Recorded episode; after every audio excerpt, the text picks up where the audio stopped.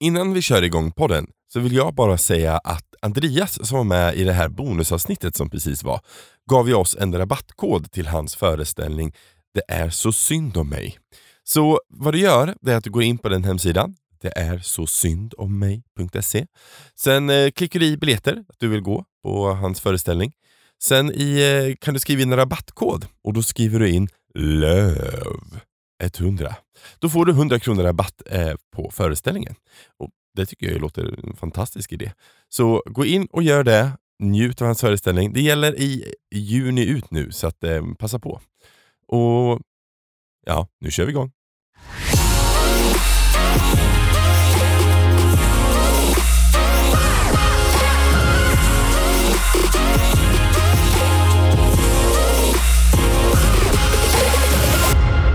Välkomna till två bögar och en podd med mig, Kim Silverbreider och Kato Helleren och Linda! Välkommen tillbaks Linda! Tack! Ah, härligt att ha dig här ja, igen. jättemysigt. Nu har ju Ja, ändå, ja. jag menar ditt avsnitt har ju kommit ut det som du var med sist. Ja, jag vet. Så spännande. Ja. Mm. Och nu är du tillbaks igen. Ja, Jättehärligt. jag, ja, jag är så peppad och så glad att jag är tillbaka igen och får träffa er. Ja, mysigt. Men vad har du fått för respons på, på det avsnittet som vi pratade om, eh, om eh, könssjukdomar och sådär? Ja, men det tycker jag var väldigt kul för att jag är ju flera personer som jobbar för mig i mina projekt, ni vet, eh, som vi pratade om förra gången. Och då har jag fått höra att folk tyckte att det var så himla härligt att vi kunde prata om säkrare sex och kunna prata om just STI och hiv på ett så avdramatiserat sätt. Så att man nu kunde känna så här, men gud om jag har sex och jag blir orolig, ah, men då kan jag bara gå och testa mig istället. Mm. Och så var det inga mer med det.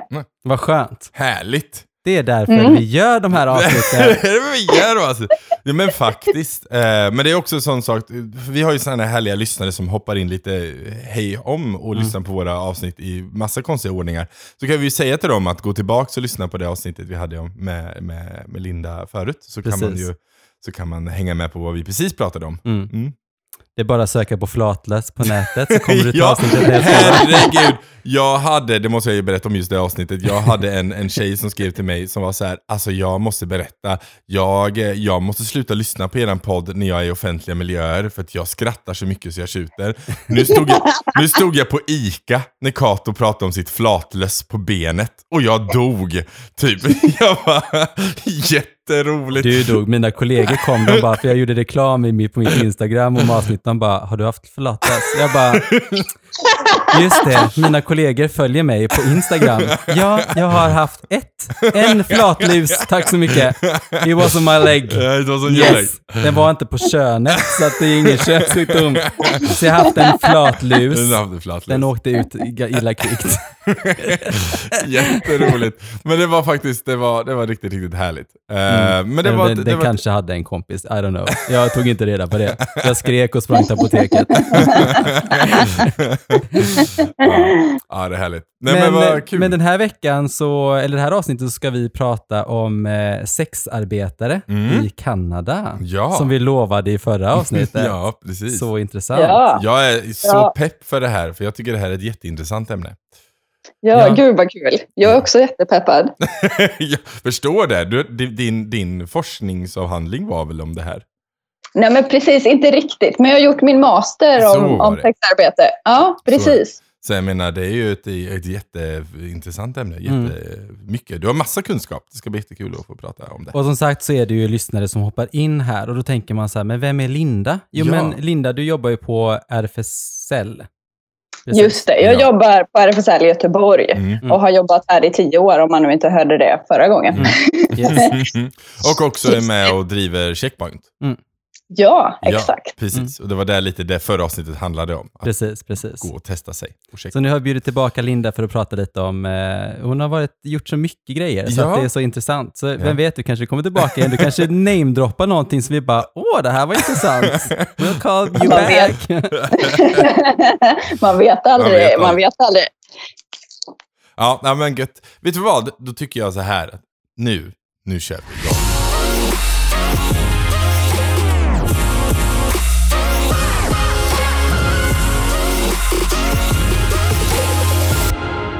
det var lite mysigt den här nu kör vi igång den här Ah, gången. Annars det brukar det vara så här bara, nej men nu, nu, nu, nu, men du nu. säger inte att jag hetsar så mycket, så jag skulle inte Nej men hetsa. äh, nu så bara avbryter du så bara, nu kör vi igång, så man bara, äh, oh, oh, okej. Eh, Hängde alla med?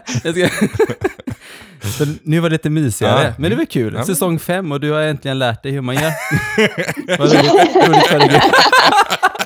That shade! tog bara 130 avsnitt. Nej, jag bara skojar. Eh, nej, men eh, kul. Vi kör igång. Ja. Eh, men hur kommer det sig att du började jobba med ämnet sexarbetare, Linda?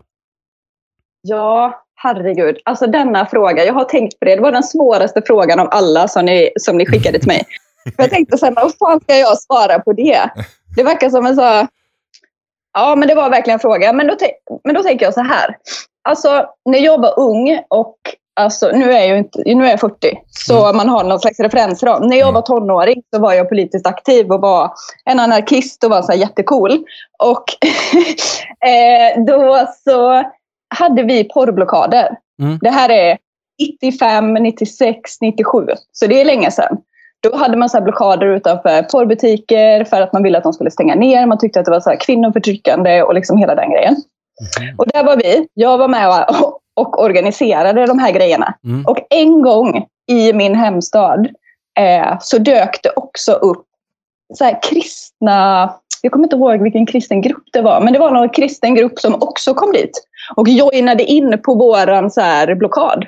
Och sen kom det dessutom satanister, ni vet, 90-talet. Mm. 40-talet fanns det också Okej. satanister. Mm. Och när alla de här ni vet, grupperna var på samma ställe så började man ju fundera. Är inte det jättemärkligt att vi alla har typ gemensamma intressen? Mm. Mm. Är inte det någonting som är lite konstigt med det? Mm. Sen gick åren och ni vet, jag blev äldre och liksom började intressera mig för andra saker och kom ut. Eh, och sen så började jag läsa på om eh, läsa på om typ lesbisk historia och liksom, ni vet sådana grejer. För man blir Mm. intresserad, man själv kommer ut och man bara gud, Mm. jag är ju inte den första. Jag, jag föddes ju också in i ett sammanhang på något vis. Och då läste jag om så här att tidigare i vår historia så har ju liksom det inte varit så himla enkelt att vara gay, det vet vi ju alla. Mm. Eh, och liksom, det har också funnits, ni vet, konstellationer där liksom lesbiska har levt ihop som kanske fem butch. Ni Mm. vet, den här bilden. Och då har det också funnits personer som liksom fem tjejer som varit lesbiska som levt ihop med en butch som har blivit liksom utesluten ur samhället på grund av att liksom den är alldeles för normbrytande och därmed inte kunnat få jobb. Så har det funnits fem tjejer som har försörjt båda två genom att sälja sex. Mhm. Okej. Då blev jag intresserad av det och tänkte, fan vad spännande. Det här är ju någonting som också har rört vårat community. Och ni vet med den där gnagande känslan från 90-talet, var inte det så jävla sjukt att vi alla var på samma ställe och typ tyckte lika om en fråga? Mm. Du vet, för mig är det lite som en varningsklocka när liksom alldeles för grupper från, liksom olika håll joinar in kring samma grej. Från verkligen olika spektrum också. Satanister och superkristna och sen så anarkister däremellan och bara vänta nu. Vad va, vad händer här? Exakt! Exakt! Och jag menar, det, jag tänker att det är en bra väckarklocka, men du vet, man är 15, 16, det är inte så lätt att liksom reflektera över det en, är på ett större sätt. Så det tog några år. Mm. Men sen när jag började intressera mig för det här liksom, i 20-årsåldern så, tog, så började jag läsa mer och mer och mer och sen till slut så bara, men gud, det här är en fråga som jag faktiskt vill hålla på med. Mm. Och ja, det ena ledde till det andra. Jag utbildade mig till socialarbetare och sen många år senare så läste jag min master i socialt arbete och mänskliga rättigheter. Och då hade jag börjat intressera mig för frågan jättemycket och läst på på egen hand. Och så när vi skulle göra vår praktik under vår masterutbildning så eh, kunde vi åka utomlands och jobba någon annanstans. Mm. Och då bestämde jag mig för jag ska åka någon annanstans och så ska jag jobba med sexarbetare. På ett Då- annat än vad vi gör här i Sverige. Ja, Och då blir det Kanada. och då blev det Kanada. Ja, exakt. Av Varför just kan- varför just Ja, Kanada då? Kanada? Ja, men i, egentligen så letade jag efter massa olika ställen som jag kunde åka till. Och jag tänkte så här, det måste ju vara ett ställe där de pratar engelska. För att jag är inte så språkbegåvad så jag kan Mm. massa olika språk. Men engelska, det, det kan jag. Ehm, Så då var ju liksom det en begränsning och så skulle man försöka hitta något ställe där man skulle få kontakt. Vi fick liksom inte hjälp från skolan att hitta praktikplatser på det sättet. Mm. Så då var jag tvungen att själv göra jobbet. Och då var det en tjej i min klass som kom ifrån, som kom ifrån Kanada och som också hade bott i Vancouver. Och hon kände till en sexarbetardriven organisation. Alltså en organisation, precis som RFSL, som drivs av, ja men ni vet, sexarbetare. Mm. Eh, och liksom där det är sexarbetare som själva jobbar för sitt eget community. Okej. Referens. RFSL, som drivs av, av Mm. hbtq-personer för hbtq-personer. Och då tänkte jag, hit måste jag åka. Och sen gjorde jag det jag kunde för att försöka få komma till dem. Och det fick jag. Och det fick du. Jättespännande! Vilken grej. Mm. Va, får man fråga, vad, hette organisationen? Vad? De heter Pace Society. Pace Society. Okej. Kan man googla lite om man är intresserad själv Mm. helt enkelt. Mm. Ehm, men, men berätta lite om din tid i Kanada. Eh, Hur, hur var det där och hur, vad, hur blev det sen? Ja, men precis. Alltså det var... Om man har varit i Vancouver så kanske man... I alla fall om man var där när jag var där. Jag var där för eh, tio år sedan lite drygt.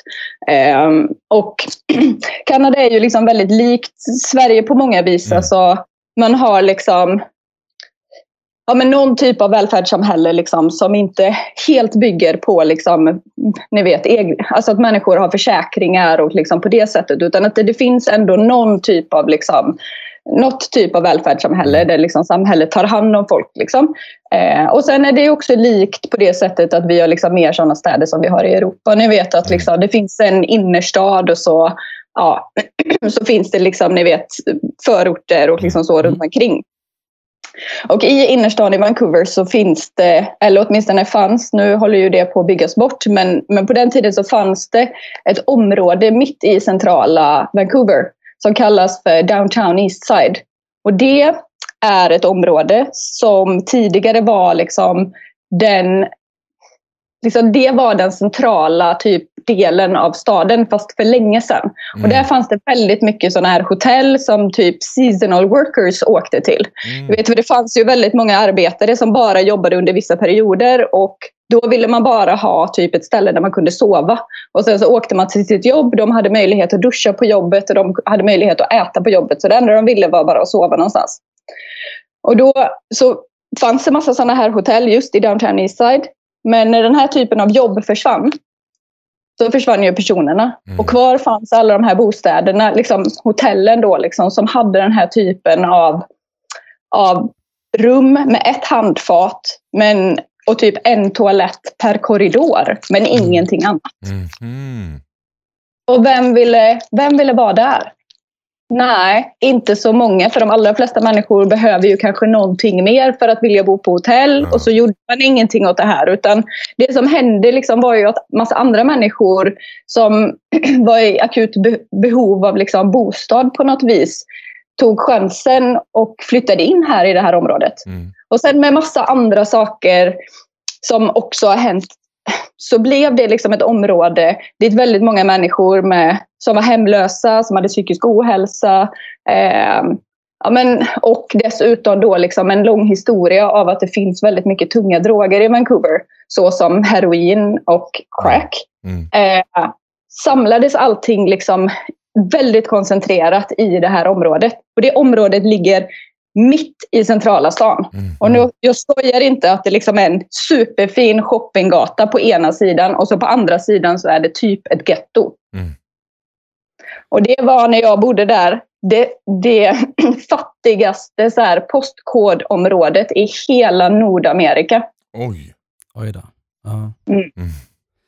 Och då tänker jag som just den här skillnaden mellan liksom, alltså Kanada och Sverige. Vad skulle du liksom säga, alltså, vad är den största skillnaden där liksom? Är det just att det är så stora skillnader? För här är det ganska, alltså mellanmjölk i Sverige. Alltså vi har inte sådana stora skillnader. Inte än i alla Nej, fall. nej, men precis inte än. Och vi, vi hoppas att det aldrig, Yes. att det aldrig händer. Men, men alltså, Ja, det måste ju absolut varit en skillnad att, att den typen av liksom social problematik fanns så tydligt och så närvarande i, i innerstan framför allt. Liksom. Mm. Men jag tänker kanske också att liksom drogerna, alltså så mycket droger. I det området så bodde det omkring 4 000 personer som var intravenösa missbrukare av heroin. Alltså- Jäklar, det är mycket folk. Alltså det är så många människor. Man kan liksom nästan inte förstå det om man inte är där. Och det området var fruktansvärt nedgånget och liksom väldigt fattigt. Det fanns över hundra hjälporganisationer som på olika sätt försökte liksom stötta det community som bodde där. Och det var ju spännande just därför att det fanns så himla mycket community och känsla av att människor bara, vi, vi är ett vi på något vis. Och vi lider av liksom samhällets problem för att folk skiter i oss därför att vi använder droger och liksom, ja men Mm. i andra ögon är typ misslyckade då. Och mitt här i så fanns ju också den här organisationen. Mitt i Mm. området så också Pace och hade sina liksom, lokaler. Ja, för precis. För det området blev också då en naturlig lokal för just sexarbetare och, och, och den miljön då antar jag. Men precis, alltså deras främst... Ja, precis. Eftersom jag menar, om man går på droger, vad behöver man? Man behöver pengar för Mm. att kunna liksom, försörja sitt missbruk. Eh, och för en del personer så väljer man att sälja sex.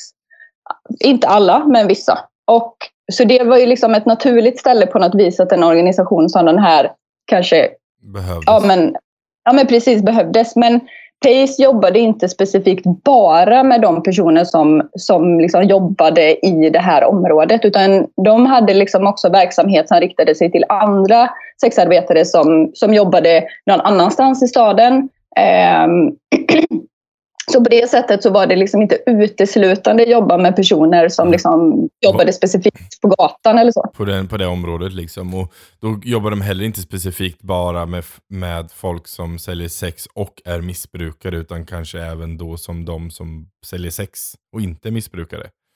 Men exakt, exakt.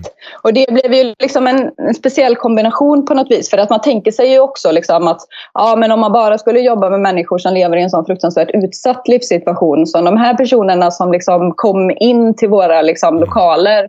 De kom ju dit och drack kaffe på dagarna för vi hade liksom typ som ett öppet hus. Man kunde komma dit och hänga och, Mm. och bara slappna av och, och träffa oss och prata oss på dagtid. Liksom.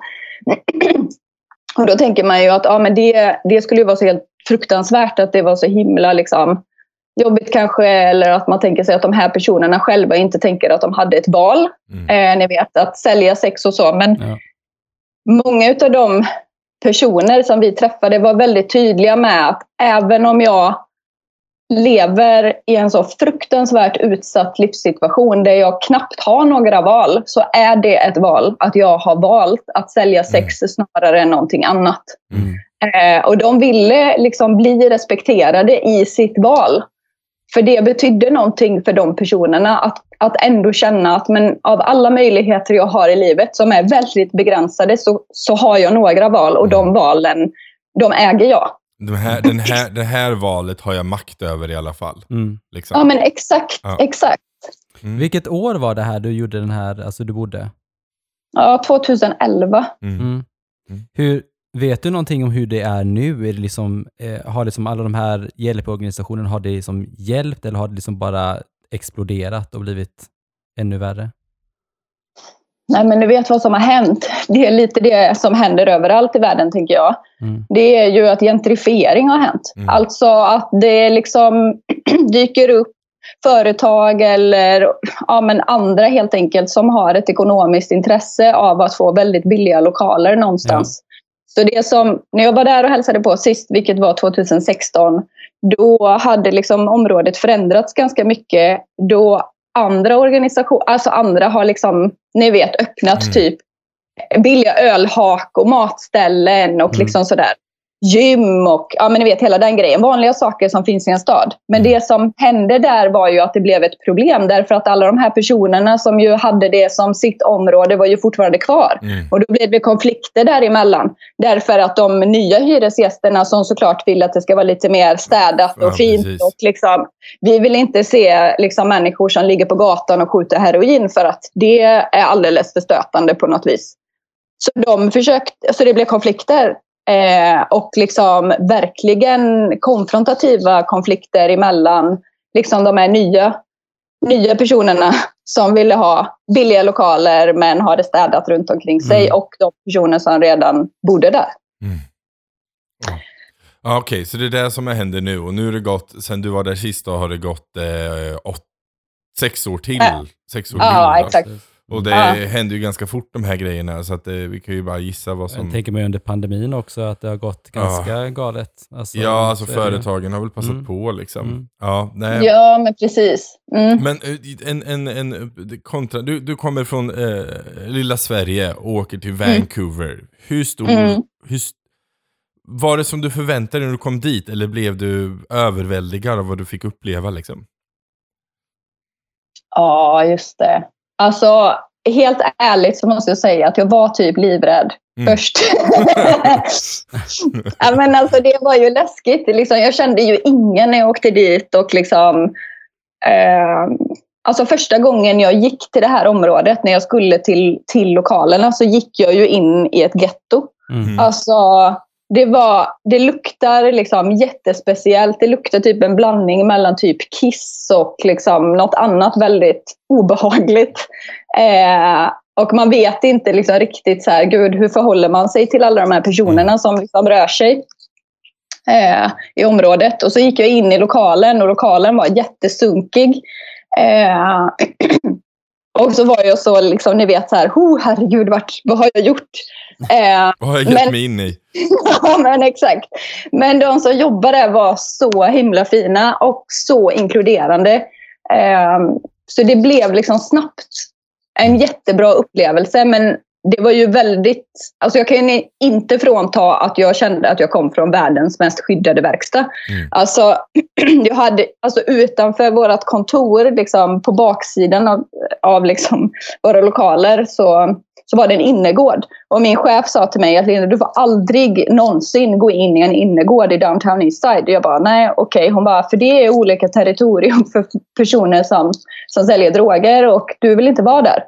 För du är liksom en hot target. Mm. Eh, för du har telefon och du kan ha pengar och du vet, gå Mm. bara inte in där. Så länge du inte går in där så kommer du klara dig bra. Men där i, i gränden så hände det ju liksom att vi såg människor ta droger, alltså verkligen, då pratar jag skjuta heroin Mm. och röka crack. Alltså precis utanför, så man bara så här, okej nu händer det precis utanför fönstret. Vi vänder oss om och har liksom möte mer inåt här i rummet för att...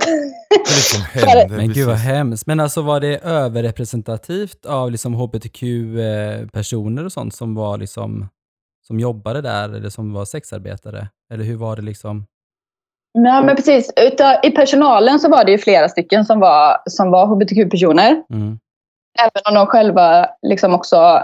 Det var ingen som fortfarande jobbade som sexarbetare när Mm. de väl jobbade liksom, eh, på organisationen. Men många av dem hade, alltså hade historia av att liksom ha jobbat med sexarbete väldigt länge. Men också en hel del av de personer som vi mötte, inte alla såklart, men, men många, Mm. eh, som ändå uttryckte att de hade liksom på olika sätt förhöll sig till liksom paraplyet av att vara Ja. hbtq. Okej. Mm. Aha, här, det är jätte, jättespännande. Du måste ju verkligen, när du åkte hem så måste det vara så här, Alltså, wow, min världsbild har ändrats. in, Jag tänker verkligen in hur du måste känna när man verkligen står där och bara What the hell have I done? Vad händer bara liksom? står där och bara, gå inte ut på utegården. Man bara, nej okej. Nej, okej. Jag ska gå i sunkiga kläder här efter. Jag ska Mm. vara ett inte target. Eh, men vi, för det här var också, det är lite intressant. Vi, vi kom in på att diskutera det här med sexa, eh, sexarbetare lite grann sist vi, du var med oss. Och då så Ja. nämnde du någonting, det här med vad är skillnaden mellan vad som är olagligt, lagligt och avkriminaliserat. Hur var det i Kanada och hur, var det, eh, hur är det i Sverige? Liksom, och vad är skillnaden på dem? Ja, men precis. Det, jag tänker att det är en ganska viktig fråga att förstå. Mm. För att, så som, om vi tar Sverige först, för att det tänker jag alla har liksom ändå en bild av det. Vi, vi har en, en lag som är kriminaliserande när det gäller eh, sexarbete. Mm. Alltså det, det som skiljer liksom den svenska lagen från liksom en annan whatever country liksom, som har en kriminaliserande lag är att vi istället för att kriminalisera sexköp, sexsäljaren så Mm. kriminaliserar vi köparen istället. Okej. Mm. Men jag menar, det, finns, det är inte den enda lagstiftningen som liksom omfattar sexarbete på något vis. Så det finns andra lagar som gör att man till exempel inte kan jobba tillsammans. För att om man jobbar tillsammans så kommer den ena bli pimp. Alltså, Mm. eller liksom det, det kallas för koppleri då. Mm. Mm. Eller så kan man inte liksom jobba inomhus för att det är inte heller okej. Då kan liksom hyresvärden åka dit för liksom koppleri. Alltså, så att jag menar, det finns ju massa andra saker som gör att liksom allting runt omkring att sälja sex är också kriminaliserat. Det är bara det att just själva transaktionen, i transaktionen så är inte den som, som liksom säljer sex kriminaliserad. Okej. Utan den andra parten. Så den, den, den är skyddad liksom. Och, är det, och då, då har man gjort det i Sverige då för att någonstans, eh, om du är i den utsatta situationen att du måste gå tillväga till att sälja sex så ska du i alla fall inte bli dömd för det. Utan du ska... Är det, är, Ja, det, är, det, är, det, är det tankegången varför man gjort det här måste det ju vara någonstans. Liksom, att, till, Ja, mm, exakt. Alltså det, är, det var tanken. Man tänkte sig att om man gjorde på det, på det viset så skulle man ett, både kunna skydda den personen som säljer sex mm, och man skulle kunna stävja liksom, efterfrågan på något vis om, om sexarbete. okej. Eh, så, så man tänkte sig att liksom, lagstiftningen hade liksom, två olika delar. okej. Sen så har ju inte det har ju inte fungerat. Eh, vi kan återkomma till det kanske, men det har ju inte som liksom... Det funkar ju inte så bra eftersom ifall liksom en person som säljer sex eh, säljer sex till en person som har blivit kriminaliserad eller riskerar att bli kriminaliserad i och med köpet så, så vill ju liksom inte köparen göra det här helt öppet och tydligt hur som helst. För Nej. att den kommer ju råka illa ut, vilket ju ändå tvingar personen som säljer sex att göra det eh, i skymundan, liksom, där folk inte ser och inte har insyn och så vidare. Så att konsekvensen av lagen blir exakt samma sak för personen Mm. som säljer sex. Ja. Därför att man, man tvingas försvinna ifrån liksom, insyn på något vis. Eller liksom, um, man, man kan inte helt enkelt ta de typ säkerhetsåtgärder liksom, åtgärder som man kanske skulle vilja göra. Eh, som skulle kunna vara skyddande för en. Mm. Och då så också blir det ju också helt plötsligt, eh, då är det ju kriminellt i Sverige att ha typ som den eh, organisationen som fanns i Kanada, för då skulle de åka dit för koppleri också typ, för att de hjälper folk som säljer sex. Nej, men inte riktigt så. Alltså, det, I Sverige så finns det ju liksom typ prostitutionsgruppen. De heter ju inte det. De heter ju typ Mika-mottagningen nu för tiden. Okej. Mm. Eh, de, de stöttar ju ändå personer som liksom säljer sex och vill liksom komma ut ur det Mm. eller som känner behov av att prata med någon Mm. och så.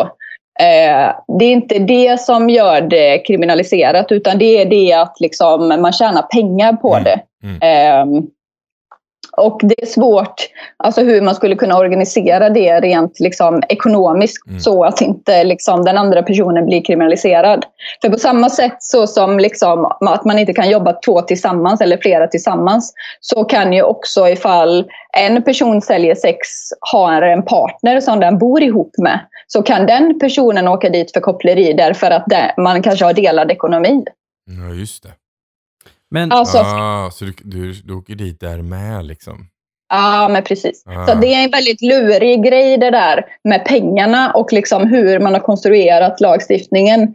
Alltså tanken är väl att man liksom försöker stävja att det finns en person som, som liksom får ekonomisk vinning av att en annan person säljer sex. Så som vi tänker oss typ en pimp. Liksom. Ja. Men det, det är ju... snarare så att den slår mot alla former som egentligen skulle kunna vara skyddande för en person. Mm. Som, Ja. som skulle... Ja, ni fattar. Ja, Mm. och kan de inte jobba tillsammans heller kan de inte heller ha varandras ryggar och hjälpa varandra vid behov. Nej. Nej, men exakt. Nej. Så exakt. det finns ju inte det, det försvinner ju också om man nu, om man nu vill, vill jobba som sexsäljare. Att man kan inte ha en partner som bara, men vi har each other's back liksom när vi är ute och nu, hur de, vilken form man nu säljer sexet. Men, eh, Ja. och då, för då åker den andra dit direkt. Liksom. Okej, Ja, men då förstår jag. precis. Mm. Men jag tänker också så här, om man pratar om säkerhet, liksom att, eh, finns det någon större skillnad mellan manliga sexarbetare och kvinnliga? För jag menar, manliga kan ju ändå så skydda sig själv på ett annat sätt. Eller hur, hur funkar det där? Är det någon skillnad? Ja, alltså ja. Alltså jag tänker att det finns massa saker som skiljer. Mm. Men kan vi göra så här att vi återgår till, Mm, till mm. kriminaliseringsfrågan Ja. och så tar vi den här frågan igen. För att Mm. jag tänker annars kommer jag tappa den tråden. Och då Ja. kommer... Ja, ja, absolut. Men för nu, för nu har vi varit i Sverige och pratat lite där och där är det ju eh, avkriminaliserat för den som säljer, men inte Nej, för för den, som... Ja, precis. Ja, men inte för den som köper, för där är det fortfarande kriminaliserat. Mm. Hur, hur Ja. var det då i till exempel Kanada? Mm, I Kanada så hade de en, en liknande lag som vi har här, förutom att det var själva köpet som var kriminaliserat. Så då var det liksom inte den ena eller den andra parten som var kriminaliserad, utan Okej. själva köpet. Så liksom själva transaktionen.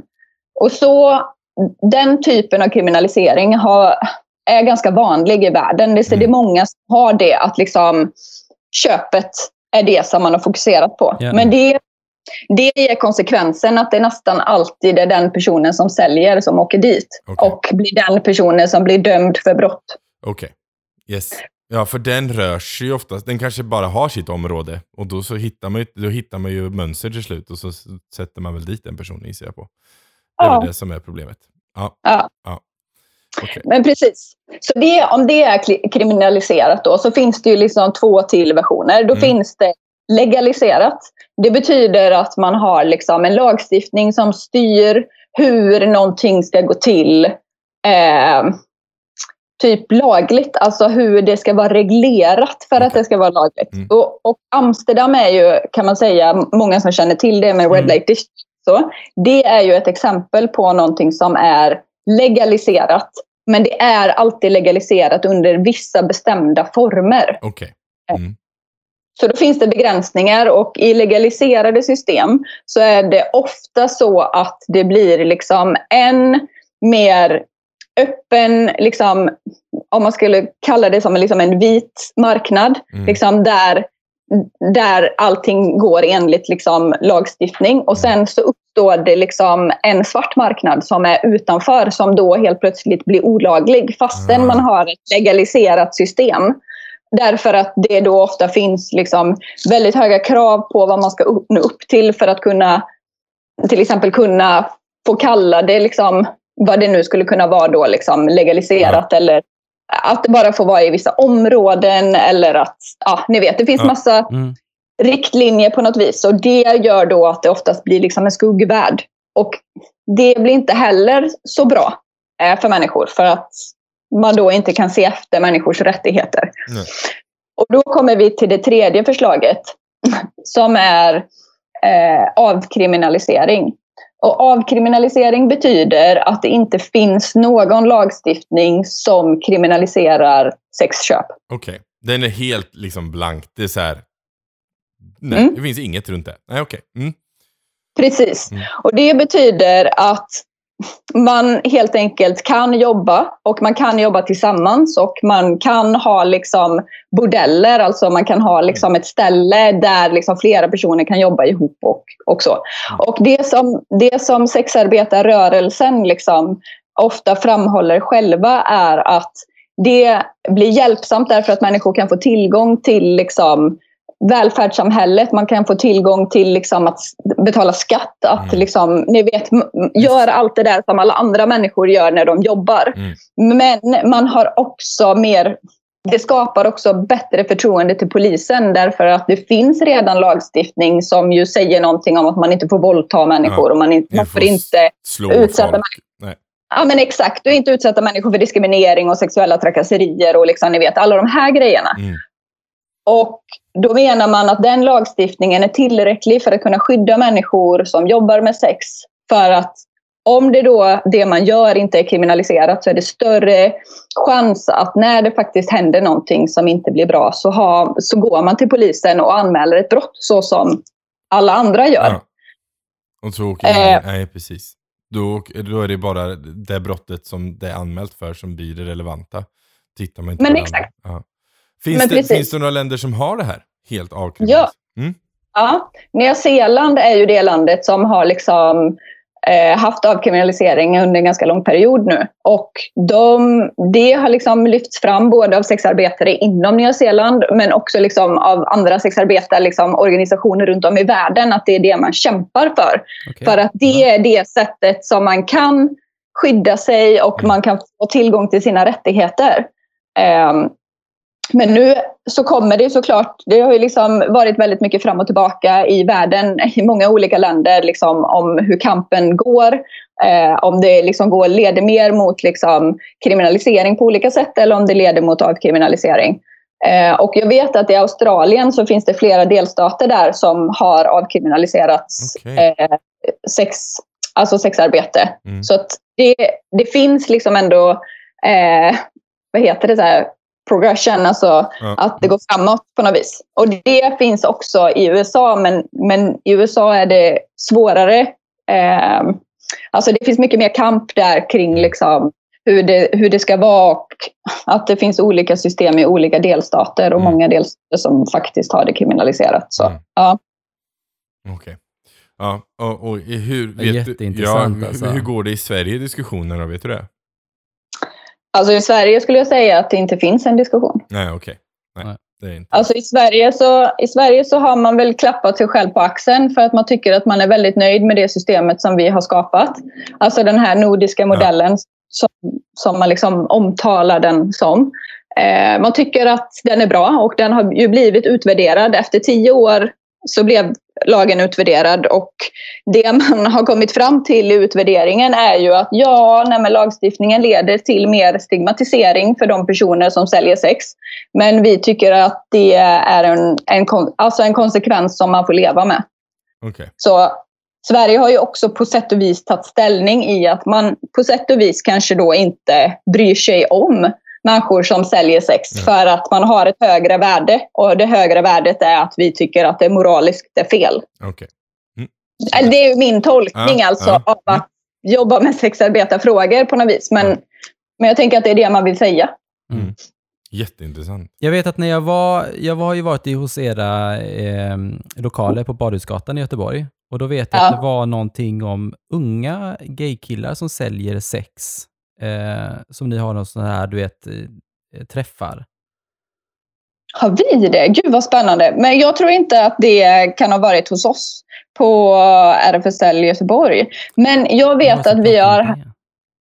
Ja, det vet inte jag. Nej. Men jag vet att RFSL Stockholm har ju tagit fram ett, ett material som liksom riktar sig till personer som säljer sex och då personer som liksom tillhör vårt community. Mm. Så liksom hbtq-communityt som säljer sex.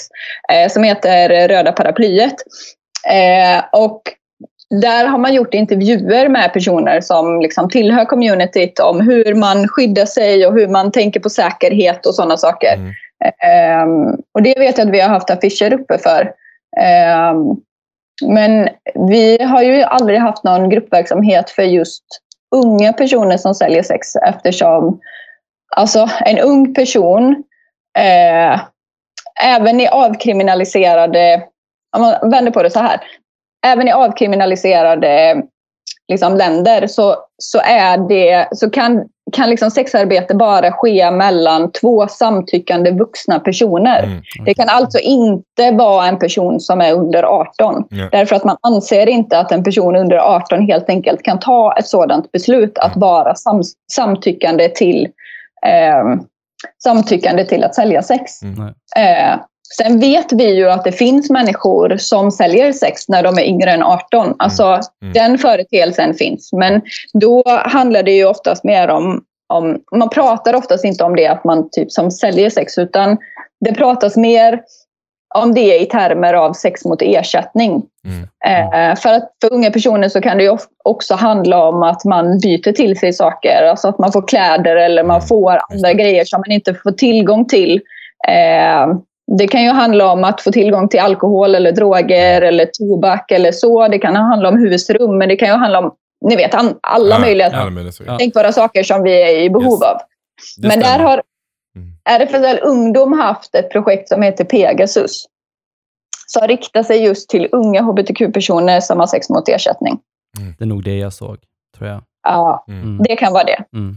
För grejen är, jag såg en, en teaterföreställning om det här, eh, där de hade tagit eh, historier från riktiga personer som just tog, pratade om det här. Och då var det typ så här, ja men eh, eh, han ger mig nya sneakers liksom, mot att jag har sex med honom. Eller, ja, eh, precis, det, eller just mot ersättning. Det, det handlar liksom inte om att ha det som ett arbete eller som en för att kunna betala hyra, utan det handlar om liksom att få lite det här extra i livet. Så här, Ja. Ja. men jag vill ha det här nya jackan. Ja, Mm. men jag fick det om jag låg med honom. Mm. Alltså så här, Mm. det var en Mm. sån, det var en sån, och den var jätteintressant. Jag kommer inte ihåg vad den föreställningen hette, det var många år. Jag såg den med Jocke, jag kanske ska fråga honom om han minns. Ja. Eh, det Men var alltså väldigt- jag var ju på den föreställningen också, Var för det? den var på Stora, ja, Ja, den var på Stora ja, Teatern. Precis! Den var jättebra, eller den var jätteintressant. jätte- ja. Den var jättebra, men Ja. jag kommer inte heller ihåg vad den hette. nej, nej, men du ser. Ja, nej, men den, It was den, good but didn't remember. nej, precis, men den var intressant. Var den. Men vad är den vanligaste fördomen som andra människor har om sexarbetare, skulle du säga? Det kanske finns flera fördomar, såklart. Men den vanligaste liksom, eller? Det är att man aldrig skulle kunna göra det och välja det. Alltså man skulle aldrig kunna göra det och vara samtyckande till att sälja sex. Du menar att alla som säljer, eh, fördomen är då att alla som säljer sex gör under tvång eller gör det för att de måste. Ja, men precis. Exakt. Mm. Och, och eh, det är ju inte sant. Alltså det finns ju liksom, i en svensk kontext så skulle jag säga att det finns liksom ett sätt att prata om sexarbetare så, och porträttera sexarbetare på ett sådant sätt som att, det, som att man fråntar dem liksom, eh, fråntar dem liksom den här möjligheten att faktiskt ha kunnat välja det själva. Lite så som, precis som jag ber- berättade i början om de här personerna som, som levde i väldigt utsatta livssituationer, som ju var väldigt stolta över att de har haft ett val. Mm. Och så här, den problematiken återkommer ju på olika sätt i den här frågan, för den blir så moraliskt laddad att liksom människor känner väldigt mycket och känner väldigt starkt kring, ja men kan man verkligen göra det? Är det verkligen rätt? Och liksom ha den typen av värdering kring det. Mm. Och när man inte då kan hålla med, att man kan inte man kan inte se att en person skulle kunna göra det för att man själv kanske inte kan göra det. Eh, så kan man heller inte då se en annan person skulle kunna välja det av fri vilja på något vis. Eh, ja, det tänkte jag. För just det här med att man, man kanske vill göra det. Eller man, för jag tänker att det är lite som du sa tidigare, att Sverige gillar att moralisera hela Mm. frågan. Och att det är en väldigt, för jag menar pratar man med någon liksom så här. Ja, ah, nej men eh, jag, om någon skulle säga, ja men jag gillar, jag skulle, jag gillar att sälja sex, jag säljer sex, jag, jag tycker om det, jag tycker det är nice, jag tycker det är ett schysst, schysst jobb, jag får bestämma min egen tid och alla, alla argumentationer man nu vill ha för det. Eh, så Mm. i Sverige skulle man ju, eller svenskar generellt om man skulle prata med det, skulle ju direkt se ner på den personen. Åh nej, har du det dåligt? Kan du inte, åh, är det där du känner att du kan, är, är det enda du är värd för? Eh, hela Mm. den diskussionen kommer ju upp. Jag det tror att det är generellt så i hela världen. Nej, jag tror inte att det är det i hela världen.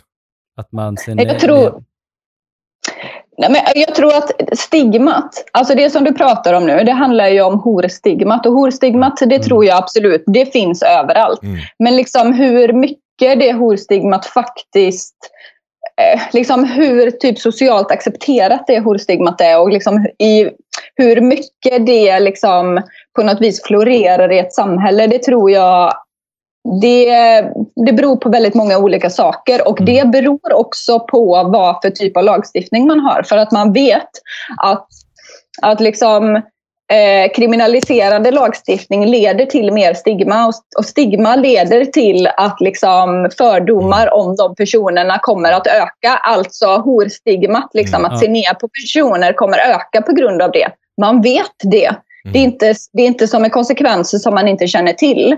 Ehm, så att och, det, och det finns också, det finns också liksom personer som, som pratar om att även brott mot sexarbetare ökar i och med kriminalisering. Mm. Så att eh, Alltså, jag kan inte sä säga till 100% att det här är helt säkert, men, men jag har ändå liksom läst om det vid flera tillfällen att seriemördare som har riktat in sig på sexarbetare, det sker bara i länder där det är kriminaliserat att sälja sex. Mm. Eller liksom kriminaliserat med sexarbete. Mm. Så att jag menar, det lockar ju också fram eh, de riktigt dåliga personerna till att liksom också vilja interagera med sexarbetare när det är kriminaliserat. Så det kommer ju också andra konsekvenser av det på något vis. Och det här är också ganska intressant om vi nu ska prata om moralkakan Sverige. Liksom. Man pratar så mycket om att ja, vi har den här lagen och det gör att vi inte har lika stor sexsäljning i Sverige. Jada, jada. De är så duktiga. Men jag för mig också rent statistiskt att svenskar är de som köper mest sex utomlands. Gud vad roligt. Jag har inte läst det, äh. men det skulle inte förvåna mig. Alltså jag tänker så här att att, jag menar, det, det finns, sexarbete finns ju i Sverige. Eh, och det finns människor som har erfarenhet av att sälja sex. Mm. Och den siffran liksom är, den, den kvarstår ju på något vis. Alltså företeelsen finns och det har inte förändrats bara på grund av, av lagstiftningen. Nej. Nej. Nej. Ja, det är helt galet. För då tänker jag, vi, vi kommer lite på det här eh, för det här horstigmat. Liksom. Och då, ja. jag också kommer... Eh, det, man hör, alltså så här, när folk, när folk eh, eh, när man får den här moralkakan på sig, när folk pratar om sexarbetare, då säger de att eh, det, det, att det vanligaste är att det är traffickade kvinnor. Eh, mm. Känner du igen den här bilden? Alltså vad tänker du om det? Ja, precis. Det är, jag tycker att det är en salig gröt. Ja. Ska vi säga så? Mm. Det, är, det är som att liksom, det som har hänt är att man har på något vis, eh, ni vet som jag förklarade innan, att, att man har i och med liksom den, det sätt som vi ser på liksom sexarbete i Sverige, alltså att vi har den här kriminaliserande lagstiftning, att vi pratar om sexarbete i form av prostitution hela mm. tiden i Sverige. Det Eh, det gör ju att vi har liksom fråntagit människor valet att kunna välja att sälja sex. Det är liksom en konsekvens av att vi kan inte se att människor kan välja att vara samtyckande till att göra det här. Och när man har suddat ut den gränsen så är det som att det också suddar ut en annan gräns. Alltså om man då inte har kunnat välja att göra sexarbete av fri vilja så måste man ju helt enkelt ha blivit kanske tvingad. Mm. Eh, det borde väl kanske bli konsekvensen. Mm. Eh, det är ju inte det man säger. Man säger, ju, man säger ju inte att prostitution är att bli tvingad. Men man fråntar människor ändå valet att kunna göra det mm. på något vis. Och så kallar man det prostitution. Mm. Jag tänker att på det sättet, när man liksom suddar ut gränser lite sådär på det viset, så skapar det också en förvirring åt andra hållet. Alltså för trafficking betyder ju att en person blir tvingad mot sin vilja mm. att sälja sex och blir också då förflyttad liksom mm. rent geografiskt någon annanstans. Mm.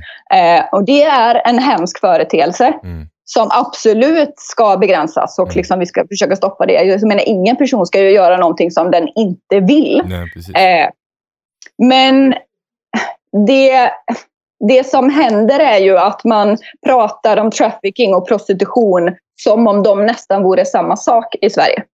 Och man pratar ofta om de sakerna tillsammans. Eh, och man är inte tydlig med att särskilja exakt vad det är som gör vad. Jag menar, folk vet det och det är mm. säkert många som blir jättesura på mig för att jag säger det här nu. Men, men, men jag tänker att det, det blir en konsekvens på något vis att man blandar äpplen och päron lite grann. Mm. Det är olika saker eh, och det är viktigt att kunna särskilja ifall någon blir tvingad mot sin vilja och om en vuxen person samtyckande väljer att mm. sälja sex. Mm.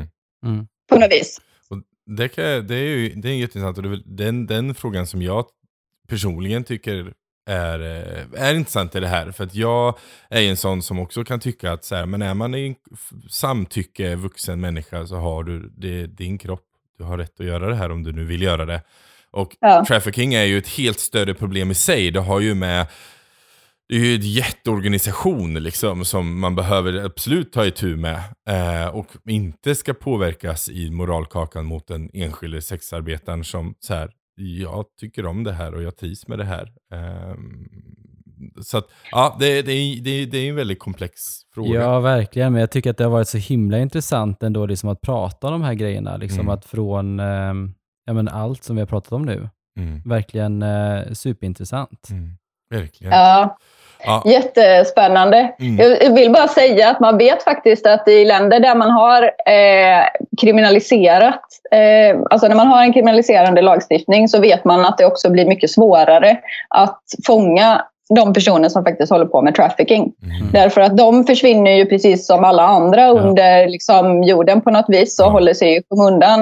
Eh, och det gör ju också att personer som är sexarbetare och som gör det av fri vilja, som faktiskt har mer insyn i vad som händer, inte heller kan anmäla andra för att Nej, för det blir mycket dit. svårare för Precis. Så att jag menar, det finns andra baksidor av kriminalisering som man liksom inte egentligen har velat se till.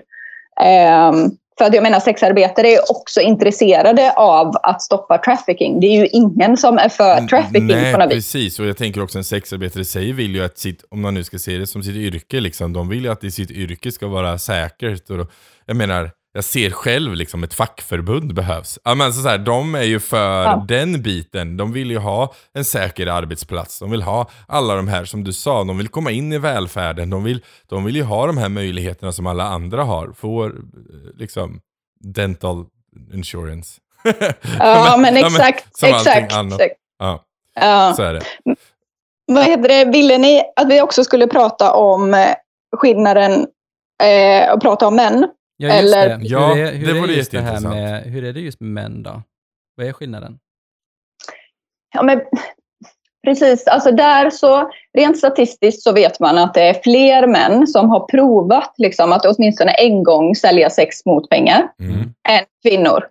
Det man också vet är att det är fler kvinnor utav de som har provat som gör det fler gånger än vad män. Men det finns absolut män som säljer sex till andra män. Och är den, Bra. är den då statistiken större bland hbtq-män då? Är det män som säljer sex till män eller är det män som säljer sex till kvinnor? Alltså vad är störst där liksom? Nej, absolut störst. Män som säljer sex till andra män. Mm.